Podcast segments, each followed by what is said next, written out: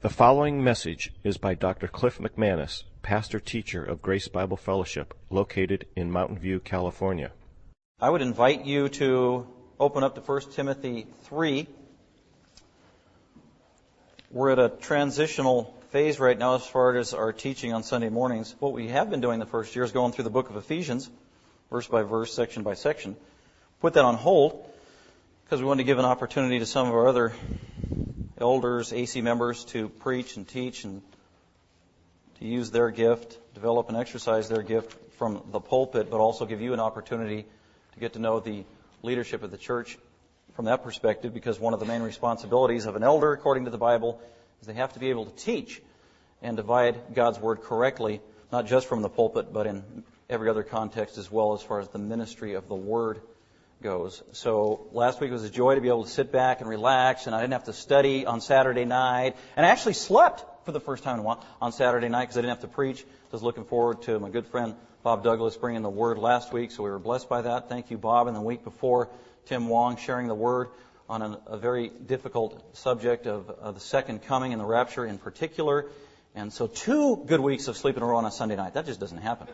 Uh, so then I didn't sleep last night as I'm thinking about praying about and getting ready to share God's Word today. So over the course of a year, we've had all of our AC members have an opportunity to preach at least once. And that was a goal I had over a year ago.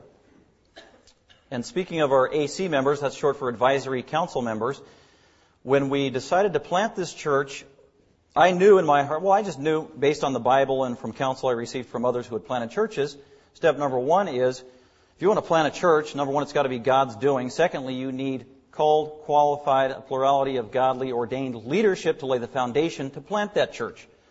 That's, that's the difference between just a Bible study in your home and a church.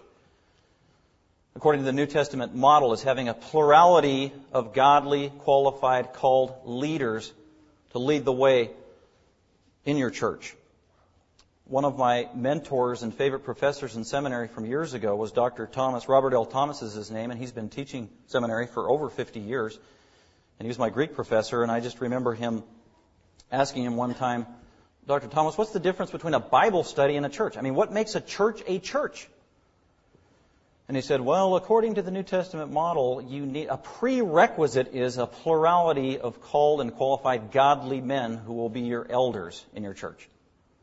If you do not have a plurality of elders, two, he said, you don't have a church, you have a Bible study. I said, oh, okay. So that was his simple way of distilling it down. What does it come to? And you think about Jesus Christ, who said, one of the last things he said on earth, after three and a half years of public ministry, Jesus promised, and at Matthew 16, 18, he said, I will build my church. Future, I'm going to do it. Jesus didn't build the church or start the church while he was alive on earth. He was preparing the way, and he was going to fulfill his promise, I will build my church. What did he spend three and a half years doing? He was preparing to build the church, to lay the foundation of the church. What did he spend most of his time doing? Go back and read the four Gospels. Matthew, Mark, Luke, John. Examine all the data and the most amount of information that were given in the Gospels with respect to Jesus, what he did, who he spent his time with, what he taught on, was with his twelve apostles. It was a concentrated, systematic, deliberate training of the twelve who would be, be, the foundation of the church. And that's what Ephesians 2 says, that God built his church on the foundation of the apostles.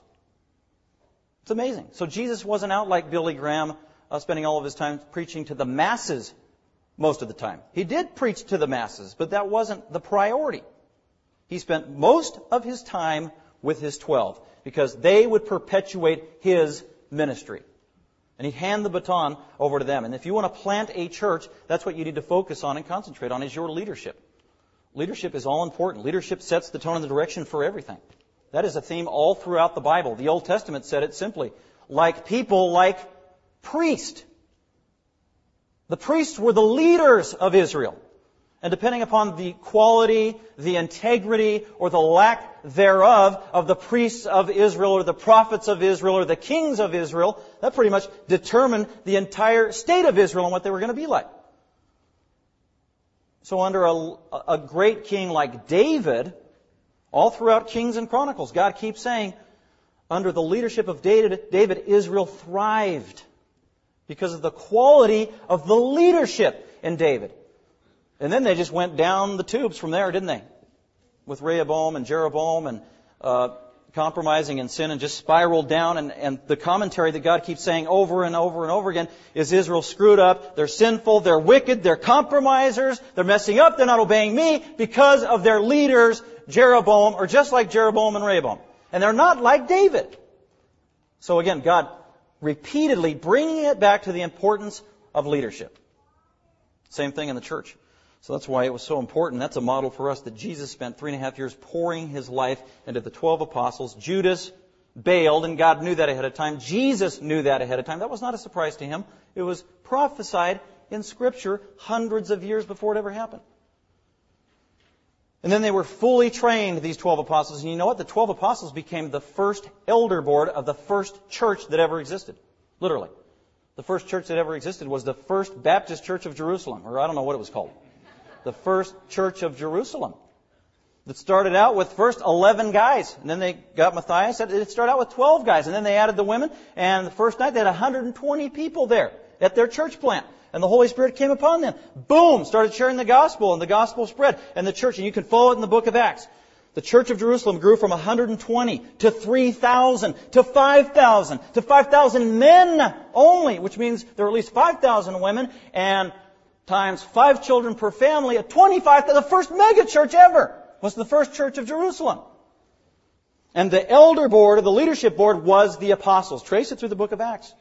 And you see this phrase, the elders, I mean, the apostles and the elders, the apostles and the elders, whenever they had a decision to make and they needed to confer and get direction and seek God and send out people, it was the apostles and the elders, a plurality of leadership in the first church. And that needs to be our model. Developing, establishing a qualified, godly plurality of godly men to lead the church. And that's what I've been doing for the last year and a half, or 15 months now. That's where my time and energy and focus has been. Not on programs, not on this and that. It's on the foundation, on the priority. Leadership in the church, a plurality of godly men who are going to help me lead this church and equip the saints to do the work of the ministry. So we said this. So back before the church started, I asked God, God, you've got to give me qualified, godly men. I can't do this on my own. I shouldn't even be doing this on my own. I was already an ordained elder recognized at another church.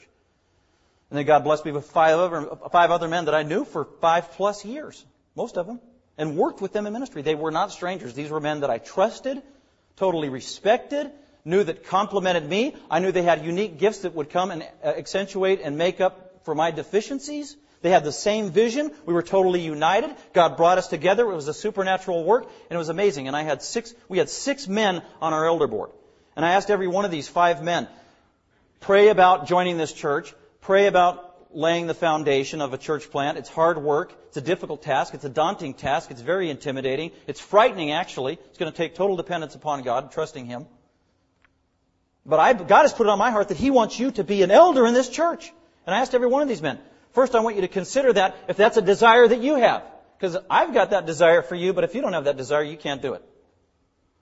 Pray if this is God's calling in your life. Secondly, all of them were married. You need to talk to your wife. Pray with your wife. Seek God's will. Does your wife affirm you in this role as a potential elder in this church plant? And then get back with me and let me know. And all five of them said yes, absolutely. Uh, and then so for the next 15 months, it was deliberate training, uh, the biblical model, starting with 1 Timothy 3, what we read today. This is, these are the qualifications and the makeup of an elder in the church. So these five men took on the role of aspiring elder, coming from the word, the verb used in 1 Timothy 3, verse 1, which we just read, where it says, if any man desires, if any man aspires, if any man has the subjective desire in his heart to seek the office of overseer or elder, that is a good desire that he has. That's where it starts. The subjective call of God on a man's life.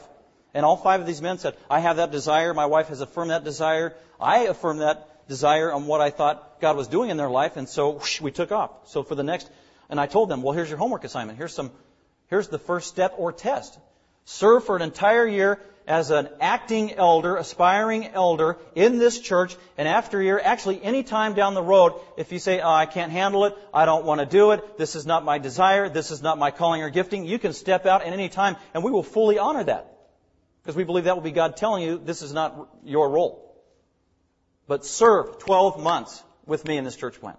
Then after a year, we will reevaluate, and if you still have that desire, then we will pursue formal ordination for you as an elder after the New Testament model. And it's not a complicated process, it's very simple.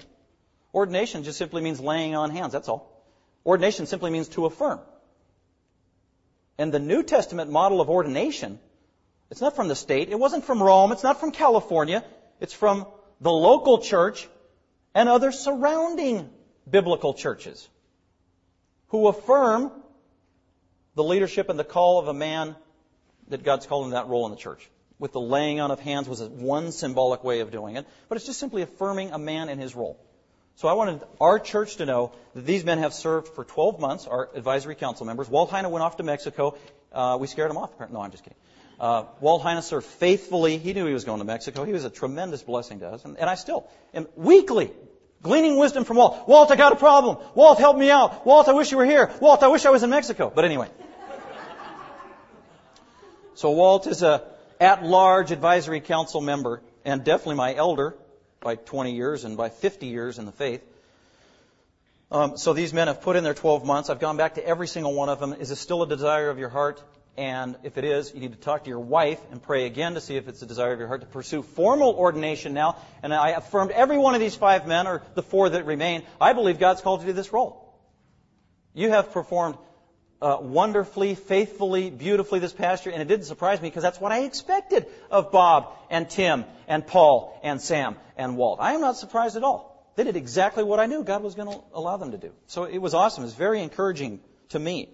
And so the plan of our, what we want to do now is we are finalizing a formal process of ordination on the plurality of elders in our church. And we're doing it in conjunction with other local experienced, godly, wise pastors like Mike Birchfield and a couple of others who are a part of this ordination process, this or, uh, mentoring process. Each one of them is being assigned to an experienced, ordained local pastor who is like-minded, and they have to meet one-on-one with those men, two to three hours. Uh, and there's other things that are going to be revealed regarding this ordination process, but ultimately it's going to be, they're going to be affirmed but we also, at some point, we're going to want input from particularly our members who have been able to observe these men for the past year. Because in the book of Acts, part of the ordination or affirming was from the saints in the local congregation who laid their hands on those leaders in the church. So I'll tell you more details are forthcoming on the ordination process, but all that uh, is a precursor to let you know why I wanted to do this one message on elder shepherding, leadership in the local church, now that we've been here a year we need to know what God has to say about this. So let's go ahead and look at, uh, keep it open to 1 Timothy 3. We're gonna, it's kind of like a Bible study. Several passages I want to take you to. Uh, the title I have chosen is Elder Shepherding. One of the distinctives of Grace Bible Fellowship Church is the commitment to biblical leadership in the local church through the appointment of qualified elders. Elder rule, or elder shepherding, was foundational to the New Testament church. Sadly, it is greatly neglected in many churches today. Jesus said he would build his church, Matthew 16:18, and he intends to do it his way. Key to that process of Jesus building his church is to begin with biblical leadership in the church. This starts with a proper understanding of and commitment to elder shepherding. So today we're going to examine an overview of what the Bible has to say about elders and how they function in the church. It's a distinctive of Grace Bible Fellowship because it, it sets us apart from any other churches. I've worked at churches that didn't have elders. As a matter of fact, they didn't even know what elders were when I brought up. They didn't want to know what elders were because it was unfamiliar. We've been doing it this way for 50 years. We're just fine. But the Bible says it doesn't matter. But I believe this is the biblical model. So I tried to glean some principles here that we can look at as an overview. I had 17 of them and I had to whittle it down to two pages, to nine. It was hard. This is brutal. I don't know if I can do all this in the amount of time that we've got. So just by way of warning, I was thinking we might have to do part two uh, two weeks from now, because next week we have our one year celebration. Be talking about Matthew 16, 18, Jesus building the church. And if we need to spend more time on part two, because it is so vitally important, uh, we'll do that in two weeks from now. And then the week after that, uh, we'll look at deacons, okay? And you'll see why in just a second. Why they go together, elders and deacons. So let's go ahead and look at your handout there and look at uh, God's leadership in a local church. Uh, point number one is the New Testament established two offices in the local church. Two offices in a local church. Two. Very important. Elders and deacons. Those are the two offices. If you kept your Bible open to 1 Timothy 3, 1 through 13, where Tim Wong just read, verses 1 through 7 was talking about the office of overseer or elder. It's the same thing. Overseer is an elder, is a pastor. Same thing. That's an office. And then he transitions in verse 8. Deacons likewise. Deacons, just like overseers is an office, deacons is also an office. A formal body of functioning servants who are men in the church. And gives qualifications of deacons. So those are the two offices in the church. Elders and deacons. The reason that's important is because early on in the second and third century, quickly, the biblical model got twisted, distorted, and messed up. And for the last 1700 years, many churches have followed the messed up man-made model of leadership in the church. They don't have two offices in the church. So you got all kinds of models out there that, that don't correspond to the biblical model that we see. Some very common ones today of offices in the church. One common one is that there are three offices in the church. People would say, but there's not, there's only two. But this is what they say. There's the office of bishop, and then pastor, and deacon. Those three. Bishop, pastor, deacon, or bishop, elder, deacon. Or some churches say there is pastor, elder, deacon, which is not correct. Or some would say, well, there's only one office in the church, and that's just the pastor. Like uh, Little House on the Prairie, Andy Griffith Show. I could go on and on. Just one guy doing it all himself. Wow, he's amazing. Just a pastor. That was it. And then some other American Baptist churches uh, will have two offices, but they're not the right two. They'd say the pastor is an office and the congregation is an office and they have equal authority. Or actually, sometimes the congregation has more authority than the pastor. Um, and, and, then there's variations of all sorts, but those are all, they're not following the clear biblical model, which is there's two offices, elders and deacons. Philippians 1.1, you can't get any clearer than this. The apostle Paul, writing to a local church in Philippi, the church that Paul planted, by the way, and he says, Paul, to all the saints in Christ Jesus who are in Philippi, including who? The overseers and the deacons. So he recognizes the congregation or all the lay servants there, and then he gives a special recognition to the overseers, plural, plurality of leaders, elders in your church, not one guy. Doesn't say to all the saints in Christ Jesus who are in Philippi, including the senior pastor and all the deacons. It's plurality of leaders, the overseers and deacons. Very simple. Two offices in the church. Number two, the term elder is used interchangeably, sometimes synonymously actually, with the words pastor and overseer. This is very confusing to people. But it's clear from the New Testament, the term elder is used interchangeably with the words pastor and overseer. So I would say that a pastor is an elder, is an overseer. And I don't want to confuse you too much, but the Greek word for elder is presbyter, where we get Presbyterian from. So some churches say we have presbyters. That's just another word for elder. That's all it means. So elder means presbyter. And then the word overseer is translated in some English translations as bishop. Okay? It's the same word. Bishop is synonymous with overseer. That comes from the Greek word episkopos. Episcopalian church, have you ever heard of that? We have episcopates, the, the episcopatry or whatever they call it. And they make that different. No, so uh, an overseer is a bishop, is comes from the word episcopal. By the way, it's an interesting word. It's a compound word. Episkopos. Episkopos. I wrote it out for you. Skopos comes from scope. What's a scope? A periscope. A telescope. A microscope. To see. Epi, preposition, over and around. To scope out over and around. That's what an overseer does. He is overseeing. He is managing. He's seeing the big picture. How's everybody doing? What's going on in the church? That's what a leader does. That's an episcopal. Episkopos. That's an overseer or bishop. Same thing. And then uh, finally the word pastor or sometimes translated as shepherd. It's the same Greek word depending upon your English translation. Pastor and shepherd, same Greek word. Poimon or poimeo is the verb. Interesting thing about the word pastor, only one time in the New Testament, in the writings of Paul anyway, and Peter and all those guys, oh, there's only one time pastor, the noun exists, and that's in Ephesians 4. Every other time, pastor is in the verb form. So it's not a pastor, the emphasis is on the one who pastors. Not the shepherd, but the one who's shepherding. That's the emphasis in the local church. So, and those three terms are interchangeable. Um, look at 1 Peter 5, 1 through 2, where Peter, by the way, Peter was an apostle. He was a leader in the first church that was ever started. And in 1 Peter 5, uh, Peter addresses the elders, plurality of elders, and he calls himself in this passage a fellow elder. So Peter recognized himself, he was an elder among many in his local church. And he's addressing local elders, and he says this in 1 Peter 5, 1 and 2. I exhort the elders among you. Notice it's plural. Among you. In your local church. You should have a plurality of elders. Not one big shot. I'm not the big shot at Grace Bible Fellowship, by the way. If you ever say to me, this is Cliff's church, I, I won't like that. I will not be happy. I don't want that responsibility. This is Jesus' church. He said he was going to build the church.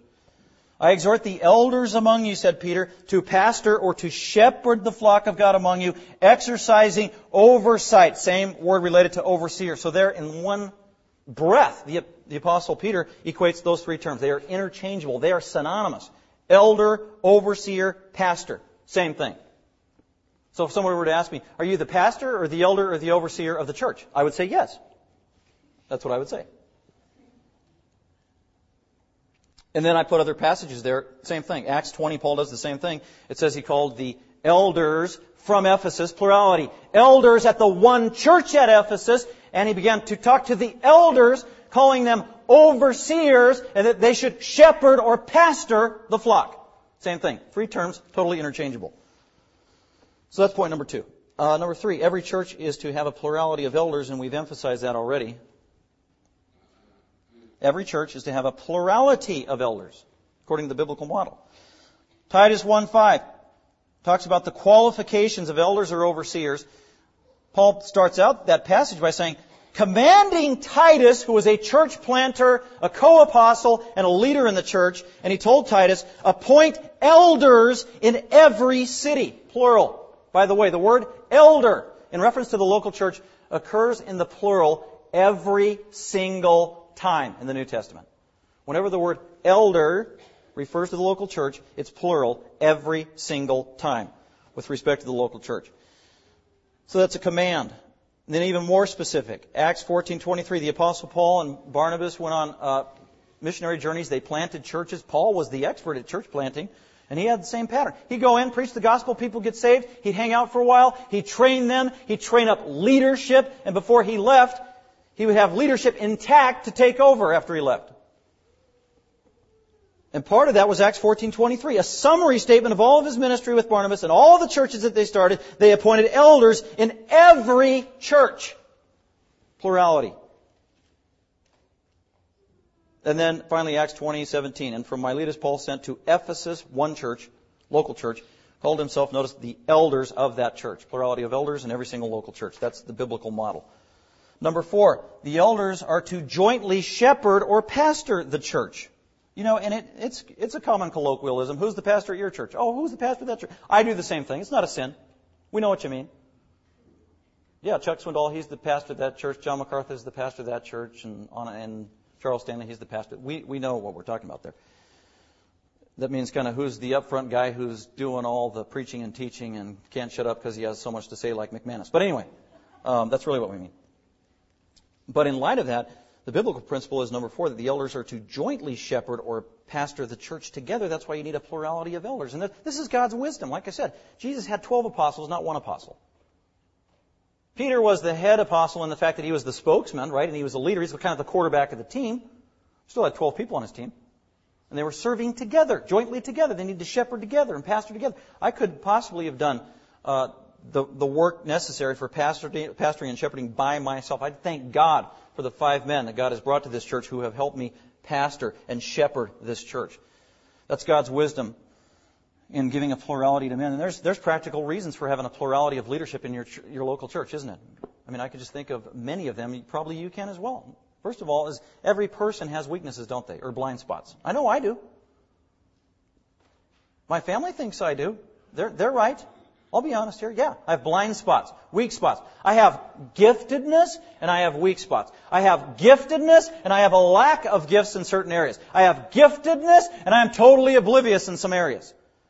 And then God has given a plurality of elders to the local church so that other men with other gifts can complement one another. And then you've got a unified whole of shepherding going on in your church. And I've seen that happen a gazillion times in the last 13 months here where we've had to make critical decisions. And many times I just don't know the answer. And I'll, I'll ask the AC guys and bounce it off to them, or we'll pray together, seeking God's wisdom that He's going to give us a unified answer on something. Or many times I'll just have an idea and throw it by an individual AC elder and they'll say, well, I'm not sure about that, or let's wait up on that, or boy, that was stupid, Cliff. How about this? It's like, okay, uh, let's pray. So I've seen that happen many, many times.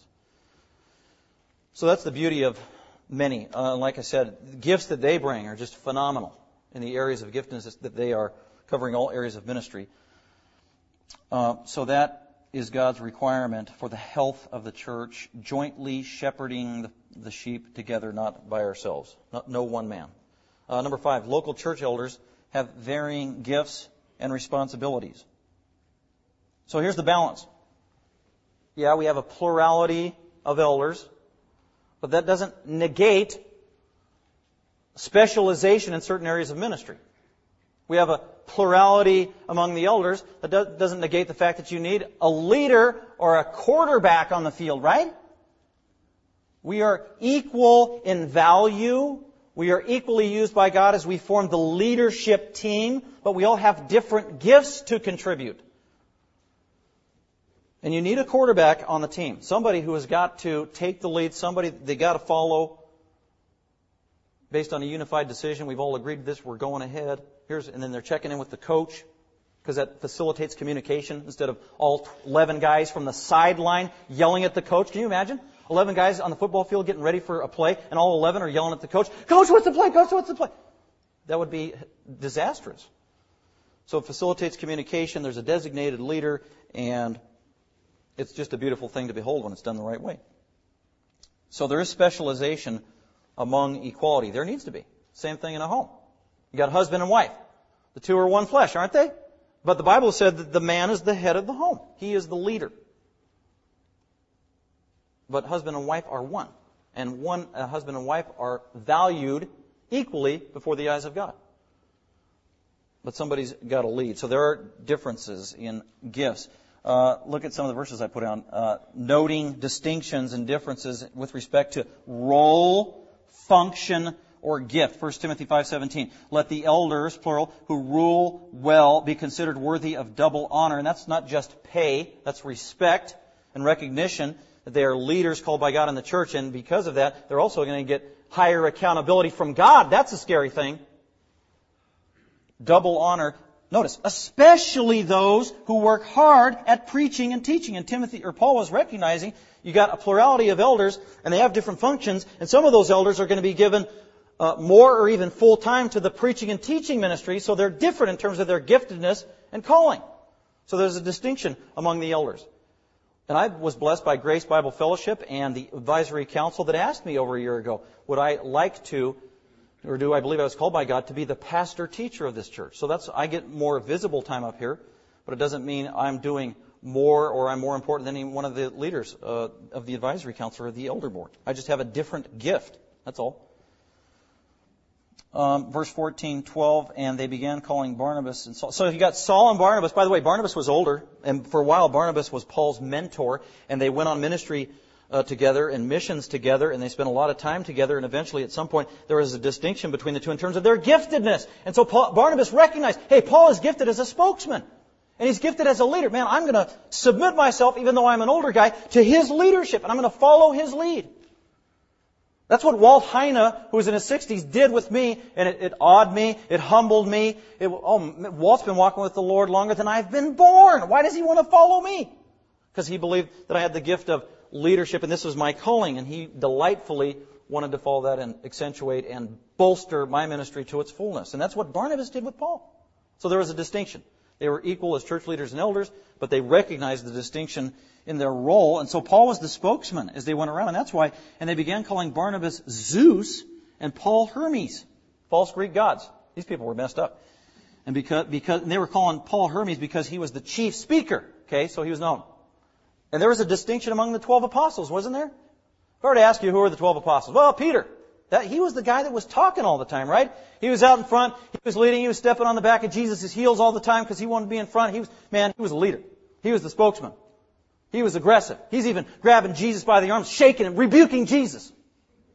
Yeah, that was pretty sad. But anyway, But no, Peter was the leader. And then when Jesus left, rose, Peter took over as the leader of the 12 apostles, but they functioned as a team. And if I were to ask you, name the other 11 apostles, you might be able to name five of them. And there's probably a couple you wouldn't be able to name. And if I were to ask you, what do we know about that guy in the Bible? We, the answer would be nothing because scripture says nothing about Jude the Zealot. But he was one of the 12. He was an elder at that church of 25,000 people. He was doing something but he wasn't the spokesperson and the leader or the quarterback of their elder board, but vitally important, a part of the team. And you know what? He didn't uh, disparage his role of being in the shadows behind Peter, because we never see him complaining.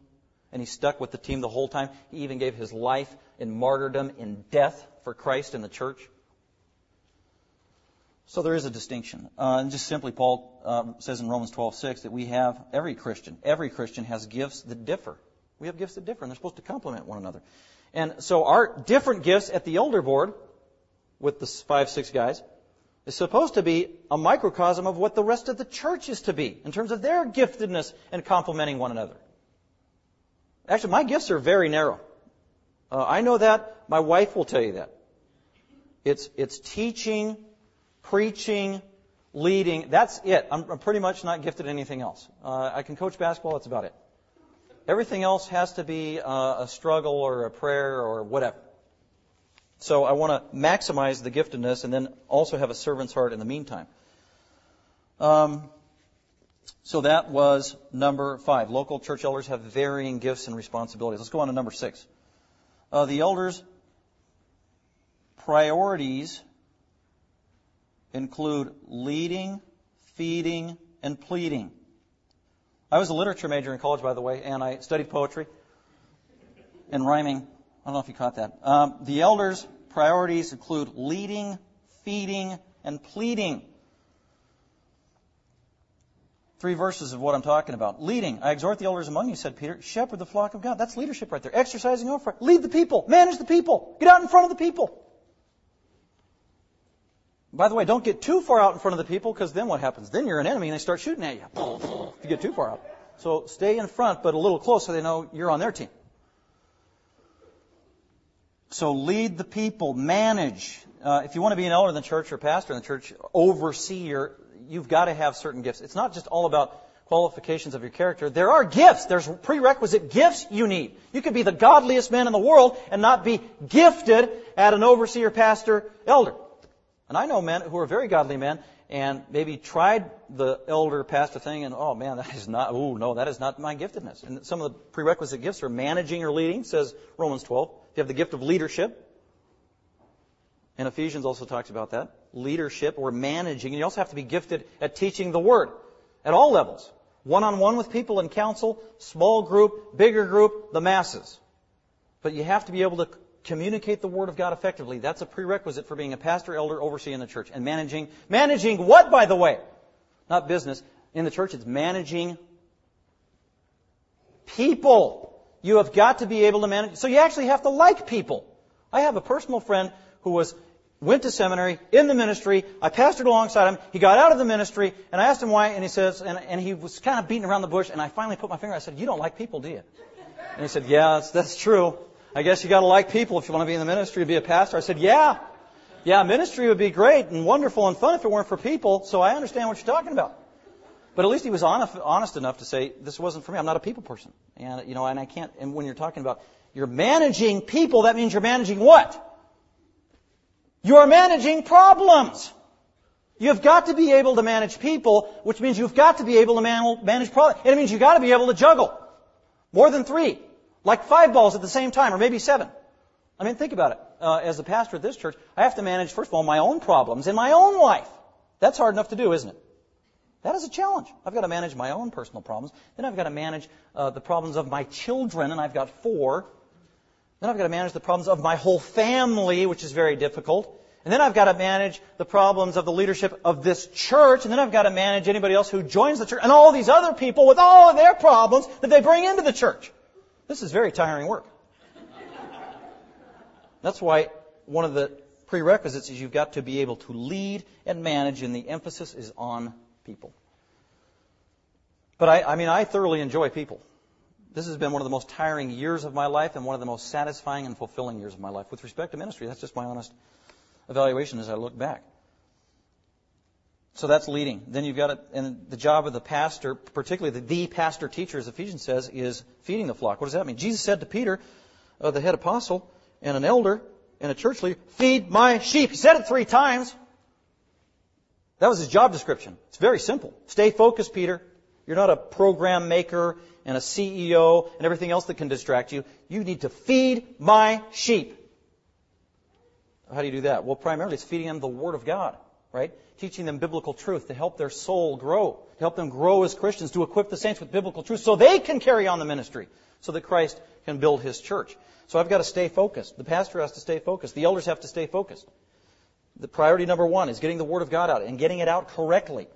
And then helping the people assimilate it into their life and appropriate it into their life.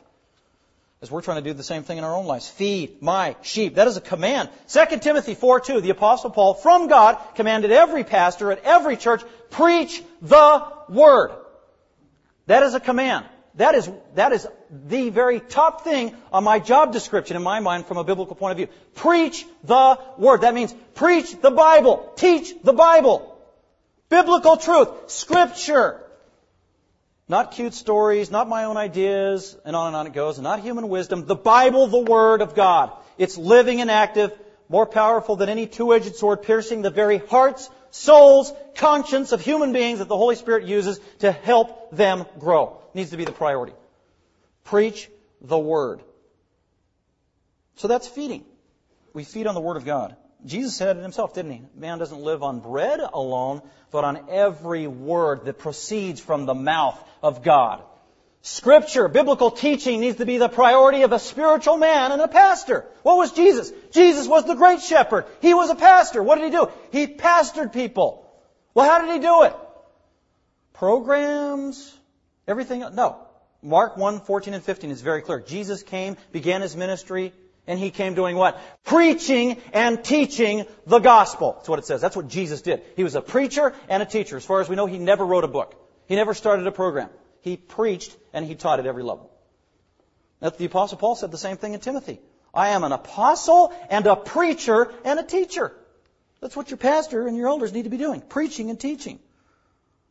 Preach the word. Um, and then pleading, call for the elders of the church and let them pray. Acts 5.14 in the local church. The elders need to be praying. They need to be praying on a regular basis. They need to be praying on behalf of the saints. They need to be praying for God's direction and leading into the future. Men of prayer. Acts 6.4 says that the leaders in the church in Jerusalem could not be distracted or encumbered by things that were not the priority. That's why they had deacons and other servants because they wanted to focus on the ministry of the word and prayer. It needs to be the priority. That's pleading before God. Uh, number seven, elders are servant leaders after the model of Christ. Notice the word servant comes before leader. That's the way it should be in the Bible, right? Which is the reverse in the world. If you're a leader in an organization or of a country, you don't have, you're not obligated necessarily to be a servant from the world's point of view, just to be a leader. Might makes right. Not in the Bible. Elders are first and foremost servants. They are servant leaders after the model of Christ. Mark 10:45, the Son of Man, Jesus did not come to be served, but to serve, to give his life. That's why he came. He came to be a servant. He was the master servant. Oh, that's not my job description. And Jesus, what did he do? He got down and washed the apostles' dirty feet just before he died. That's menial, dirty servant work. And we need to be doing, be willing to do the same thing, serving the people, getting our hands dirty if necessary. 1 Peter 5, 1 through 3. Peter the elder talking to other elders. He says, I exhort the elders among you, shepherd the flock of God, pastor the flock of God among you, nor yet as lording it over those allotted to your charge. You are their servant, not their lord. You don't manipulate and intimidate people, coercing them to do whatever you want to do under your mighty hand of power if you're a pastor in the church. You are a servant in the church. You don't lord it over the saints. It's not your will, it's God's will. If you want to be a leader in the church, one of the greatest things that we need to do as leaders in the church is you need to be a good listener, right? You need to listen to the people, what they're saying. We need to hear them and also hear the voice of God. That's a servant. Not, that's why I put not self-willed. Some people, they, they get in, put in a position of church leadership and all of a sudden their ego inflates. I shouldn't just say they. That's a temptation to anybody that's in a position of leadership in the church. It's a temptation. It's a temptation for me. We have to guard against it. Pride. Number eight. The saints are expected to submit to the elders and follow their lead. So there's a beautiful balance here. We need to be servants, meeting the needs of the people, listening to the people, praying for the people, getting input from the people. We are one with the people, and at the same time, in terms of function, we're the quarterbacks. We're handing it to the running back. We're throwing it to the wide receiver. Hopefully, we're not having to punt. Our other teammates, and what's their responsibility? Just Paul narrows it down of submitting to the leadership of the church. 1 Peter 5 5, be subject to your elders in action and in attitude. Hebrews 13, 17. Obey your leaders. That's your church leaders. Your local church leaders. Obey your local church leaders. Submit to them. For they keep watch over your soul. They think about you. They pray for you. I know we do at this church. These men are very concerned about every person here. What's going on in their life? What are they struggling with? Are they growing in Christ? And we pray for you. That's what we need to be doing. We watch over your souls as those who will give an account before God. James 3:1. We have a higher standard of judgment. That's frightening. Let them do this with joy. We want to have joy. And notice this. And not with grief. For this would be unprofitable for you. So if you're a rebellious, cantankerous, resisting congregant in terms of your attitude towards your leadership, it's not good for you. And you know what? You're grieving God and you're grieving your leaders. They want to have joy. And God wants you to be blessed. Number nine. Elders must meet specific qualifications. I talked about gifts. The gift of leadership and management is prerequisite, and the gift of teaching the Bible is prerequisite. And then, in addition to that, there are other qualifications that have to do with character and the spiritual maturity of a man. So this is the last one, number nine. Elders must meet specific qualifications. Titus 1, 5 through 9 is a parallel passage with 1 Timothy 3. They go beautifully together, complementing one another. Many of the terms are synonymous. Some of them are different. But here's what it says in Titus, the man of God. And think about this as you think about the four men that I am proposing that I believe God is calling them to be ordained in this church as our elders. I believe, as I've seen and worked closely with them, not just this year, for the last six years, that they are qualified in light of the biblical model. And by the way, another thing I need to say regarding this. This is not perfection. We are, I'm not saying these men are sinless. They are sinful. I am sinful. James, the book of James says, we all stumble in many ways. We are all sinful. So this is not about sinlessness, but it is about a characteristic or pattern of lifestyle. A general direction you are going. As one of my professors in seminary always reminded us as we studied this, don't be discouraged, men. We all fall short. We all have fall, uh, feet of clay. We are all cracked pots. It's the direction of your life, not the perfection of your life that God is asking for in light of these specifics. That was very helpful for me. So here it is. What are these qualifications? The command is to appoint elders in every city, and we want to do that formally, as I directed you. Namely, if any man, he must be a man, by the way, an elder in the church, a pastor in the church, an overseer in the church, the biblical model is he is a male, not a woman. That is why GBF is distinct. We didn't make it up. It's in the Bible. Basic. Twelve apostles. All of them were men for a reason. That's what, how God has chosen to lead in the church and in the home. If any man be above reproach, the husband of one wife. Notice he's a husband, man, male. Husband of one wife. He's, if he is married, he's committed to his wife and only his wife. He's not a polygamist. He's not having affairs on the side having children who believe. Literally, having faithful children. Regardless of their age, they are faithful to them as parents. They respect authority. That's all it means. The children not being accused of dissipation or rebellion, particularly, especially when they get older. For the overseer. Notice, it started out the elders, and here it says the overseer. So the terms are synonymous. An elder is an overseer. The overseer must be above reproach. In other words, he couldn't be nailed by anybody in the congregation legitimately in a court of law for something. There's no evidence against him to convict him. The overseer must be above reproach, generally speaking, as God's stewards. He's faithful with what God has given him. He's faithful with the church's money. He's faithful with the facilities and God's people. He's a good steward. He is not fond of sordid gain. He's not in it for the money. He's not materialistic. But he's hospitable. He loves people. He's open, he has an open life to people.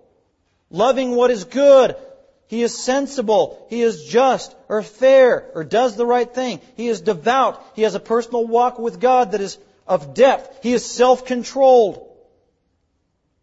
And here, holding fast the faithful word. He knows the Bible and knows how to use it. That's the gift of teaching. Holding fast the faithful word which is in accordance with the teaching. He needs to protect the church from false doctrine while at the same time giving them pure doctrine to feed on. Defending the faith.